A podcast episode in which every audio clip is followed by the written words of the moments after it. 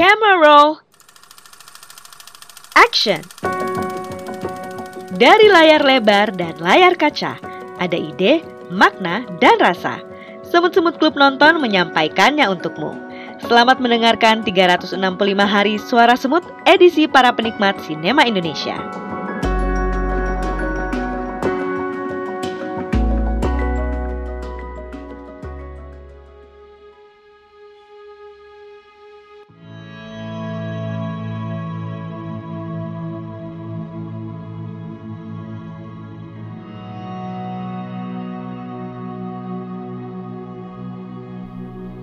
Hai gula-gula, aku Semut Stanza dari klub nonton Semut Merah Kaizen.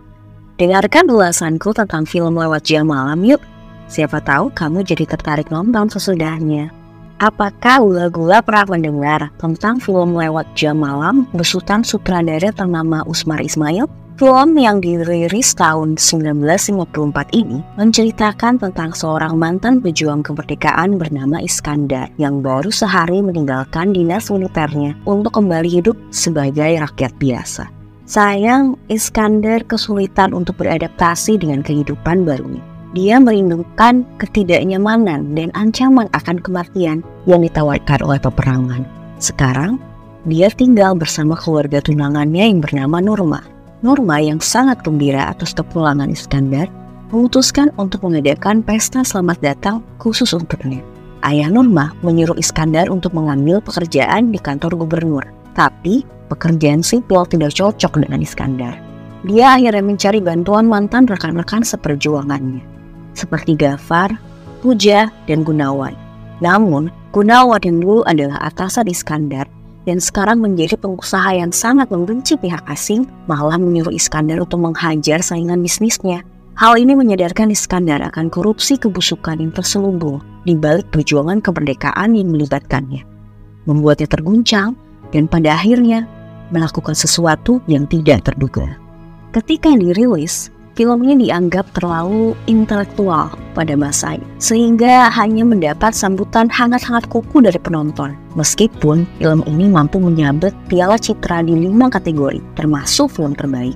Penonton agak sulit mencerna bahwa fokus film ini tidak terletak pada topik penjajah versus pejuang kemerdekaan yang biasanya digambarkan dengan sangat hitam putih oleh film-film pada zaman tersebut. Sebaliknya, film ini mengetengahkan sisi lain dari keadaan pasca kemerdekaan yang tidak banyak orang ketahui, terutama tentang seorang prajurit yang telah begitu terbiasa dengan medan perang, dan tiba-tiba dia harus beradaptasi kembali dengan kehidupan masyarakat yang dia anggap sepele.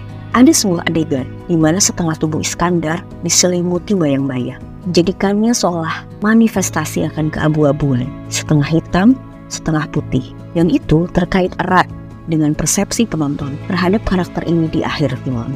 Meskipun konflik sentral terletak pada Iskandar, karakter-karakter lain pun berkontribusi pada tema sentral film ini. Ada Gafar, bekas pejuang yang menyuruh Iskandar untuk melupakan masa perang dan fokus mencari uang. Ada Puja, yang dulu adalah bawahan Iskandar yang sekarang kerjanya hanya berjudi dan menjadi mucikari. Serta ada Gunawan yang akhirnya menjadi pemicu keputusan mengejutkan yang diambil Iskandar demi menebus dosa masa lalunya. Sedangkan Norma tunangan Iskandar adalah representasi dari kenyamanan hidup warga sipil kelas menengah di masa itu dengan kebiasaannya mengadakan pesta mewah. Meskipun Norma berniat baik dan tulus mencintai Iskandar, kehidupannya inilah yang Iskandar tidak nyaman untuk jalani dan membuatnya lebih sulit menyesuaikan diri dan berbaur dengan teman-teman Norma. Ini terlihat pada keputusan sang sutradara untuk menghadirkan dua adegan yang hanya berisi nyanyian para tamu pesta Adegan yang menghabiskan waktu cukup lama ini seolah-olah menjadi cerminan kontrasnya kebutuhan Iskandar akan medan perang dengan gaya hidup berjuis dengan segala kenyamanannya. Pada akhirnya, Iskandar yang gampang dan berperang dengan dirinya sendiri itu mengambil keputusan yang justru berakibat fatal baginya.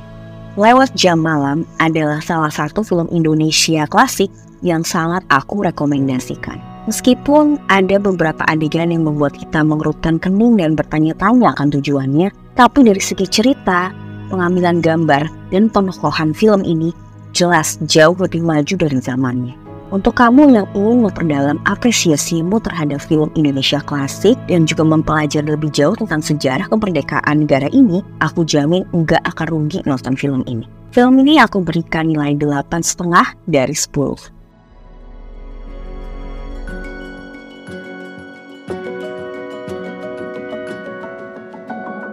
Terima kasih sudah menyimak episode dari Klub Nonton SMK. Ikuti terus ulasan dan rekomendasi tontonan menarik di episode lainnya. Jangan lupa follow akun Instagram Kaizen Writing Alumni untuk info terbaru siniar Semut Merah Kaizen. And cut! It's a wrap!